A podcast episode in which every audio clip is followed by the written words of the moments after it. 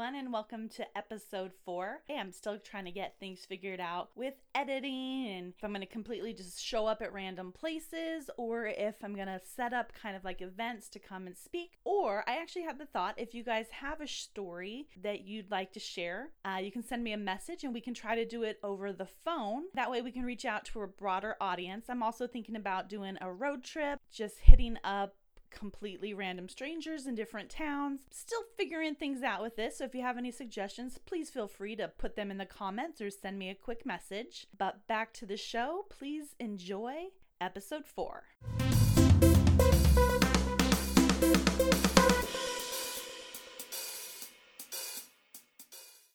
Welcome back to Open to Share. This is Birdie, and we have another lovely lady who is joining us today. And I always like to start who is a celebrity or someone in your life that you respect and look up to? Her name is Stephanie. Stephanie. And do you want to tell us who this person is? Uh, Stephanie is her real name, but it's Lady Gaga. Aha. Okay, so is there is it for her amazing voice or is there more to why you respect Lady Gaga? I love her voice and a lot of her songs, but also just the um, daringness she has and all the different things she does and just the risks she takes to live every day is what I find most fascinating about her. She is I she's truly amazing. And now yeah. that she's like movie star slash I know and I haven't seen the movie yet. What? So... It's really good. You'll cry. That's what I've heard. So I'm so, Okay, get that on there. Let's if we can even think of the name of the movie. A Star is Born. Ta-da! Oh, duh. Remake Star is Born. Okay. So you are Stephanie, and what's a place you've either been to or have always wanted to travel to? Los Angeles. All right. And what's Los Angeles? Why does it hold a good place for you? I have a, friends that are from there, so I go back and visit a lot, and I just love the beach. So it's always about taking some time and going to the beach. And which LA beaches do you prefer? Usually Huntington, just because that's what I know. Um, I recently went up to Laguna, which is a little bit different, but that uh, area is so beautiful also that I would totally go back there as well. Yes, so Stephanie from California. Is there something you'd like to share with our listeners? I'm here to talk about a major change that I've gone through in the last year or so. And I think it's just, it has really changed the way I'm living, that I'm actually living every day instead of managing through it. All right, let's so, well take us back to a year ago. Where were you at? What was going on? I had hit rock bottom at that point, I think.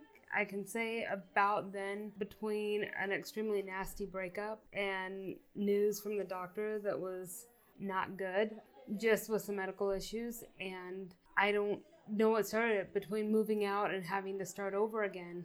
I decided to go back to school. So I work full time, but I decided to go back and get my certificate in massage therapy. Yes. Okay. So I'm super excited about that. I'll be finishing up the program within the next year or so. Hopefully, um, so it'll be my last year teaching. Um, but then I also decided to go to undergo weight loss surgery now, what prompted that? You said some medical issues. That was mainly what prompted that. I've always been self conscious about my weight because I just, especially with some of my friends and family, were feeling left out, and it wasn't intentional on their end, but that was part of it.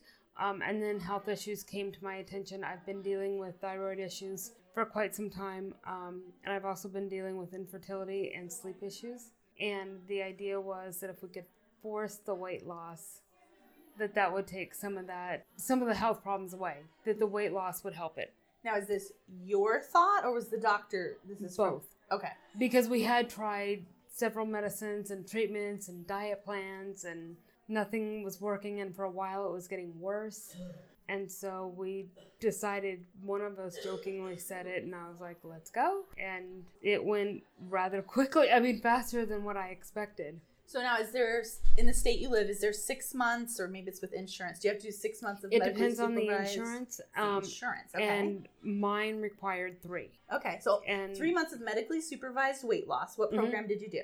I had actually gone through a dietitian with the medical group that I went through, um, and so they had me on uh, pretty much an all protein plan. So I'm not, and I'm still not eating many carbs or sugars. I'm not eating a lot of fruit or vegetables. It's mainly protein. Yeah, I've had more protein than I know what to do with. Wowza, okay. Um, no vegetables? Very no little. Vegetables. Very little. They because have to be starch. cooked. Yeah. And just to help build the protein. We did that for three months, and surprisingly, the insurance said yes. And so I was in the hospital the week before Christmas. Oh my gosh. Okay. So Merry Christmas to me. Wait, was that to make sure you met your deductible before year end? no, um because of my job that was the best time to take time Oh. off. Okay. Um because I had to have a week or two downtime. And did did it take a full two weeks of It- downtime? Took about a week as far as the pain was concerned, but I the 2 weeks was great because I would still tire very easily by the middle of the day because I was such on a restricted calorie count just because I could only drink liquids that first couple of weeks. So it was helpful to have that 2 weeks. Great. And you opted to do the sleeve versus the full bypass just Yes. based on Um, just based on talking with my doctor, there were because of my circumstances, they had also found a hiatal hernia, and so it was safer to do the sleeve than it would have been to do the bypass. Okay, so now let's talk about now. You mentioned let's just talk about weight loss from when you started this to where you're at now. You're about a month out. I'm about a little over a month from surgery since this whole start thing started with that it was probably about November because I had to go in for the hernia surgery first. So And what kind of weight loss have you seen? since surgery date, I am down 30 since November. 30 pounds in a month. hmm Okay. And then and prior to 60 that, since November. So 30 before and 30 and you after. said this has changed your life and where you're at. So what is the difference now? I feel a hundred times better. I'm not as tired. I still get tired through the day, but I think that's more thyroid issues we're still dealing with a little bit. Um, but it is different, and I just I have a new look on life. I really fell far this time last year. And so just coming back and being able to have gone through weight loss surgery and go back to school while I'm still working full time and it's not what I imagined, but it's working for me. But let's talk about the breakup. Obviously, it was devastating, but looking back now, are you glad you weren't able to get pregnant with him? That's a no. Okay. because I don't know, and I know this sounds weird to say, I don't really know what caused the breakup. Something happened on his end, and I'm not saying that I'm blameless because I'm sure that it was something there. He was at the end refusing to communicate that with me, and I believe that the infertility played a role in it. Because you were trying. Yes, we were trying, and he just at the end stopped communicating altogether, and that's where it kind of got ugly. And But- did you turn to food or was there some, what did you, like, you when I first moved out, yeah, I had turned to food for that first month or so. I had gone through severe depression at that because some of it I believe was my fault. It it almost felt like it became emotionally abusive at the end. Um, there was a I don't want to say a stepdaughter because we weren't married, but kind of there was a stepdaughter involved, and I had before we had broken up, I had kind of come to terms with the three of us and not having kids, and I was okay with that. And now that that is also gone, that sent me into a spiral when we broke up. and you lived with him. Yes. So then you had to f- magically find a place to live. He's not communicating. How do you get your stuff? Yeah. Do I still get to see her? Like, yeah, I can I can see how that would be a traumatic time in your life. You're you were dealing with school and work and trying to make big changes in your life. But I'm so proud of you for how even just the mindset of how you've gotten to where you are today. Like you can see it, you can feel it.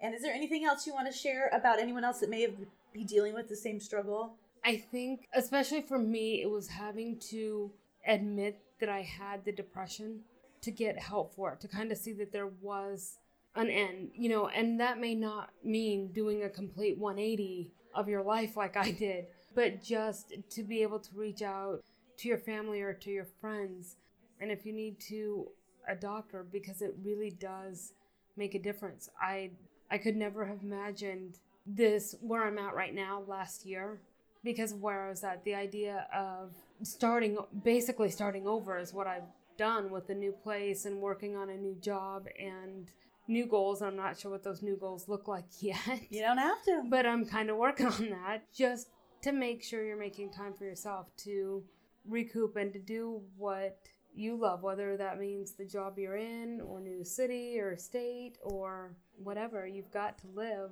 every day. that is perfect ending. You have to live every day. That's perfect because, and I think you said when you're in that depression, sometimes even just like a glimmer of like something to look forward to or hope or someone reaching out, it can be a huge turning point. And so that lesson I think is It's beautiful. So thank you so much, Stephanie, for being open to share. Thank you. And for joining us today.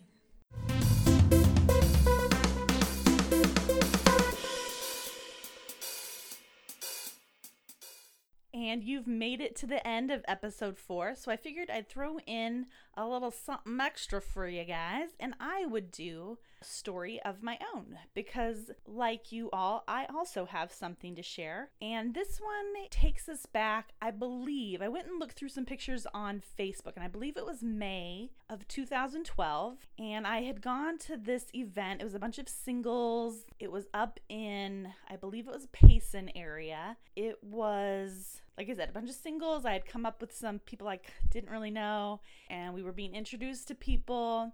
And I, I promise you, this happens often. So the group of people are standing around, mix of guys and girls, and there's the one girl that everyone knows and everybody wants to date, and she's like super kind and is like introducing people.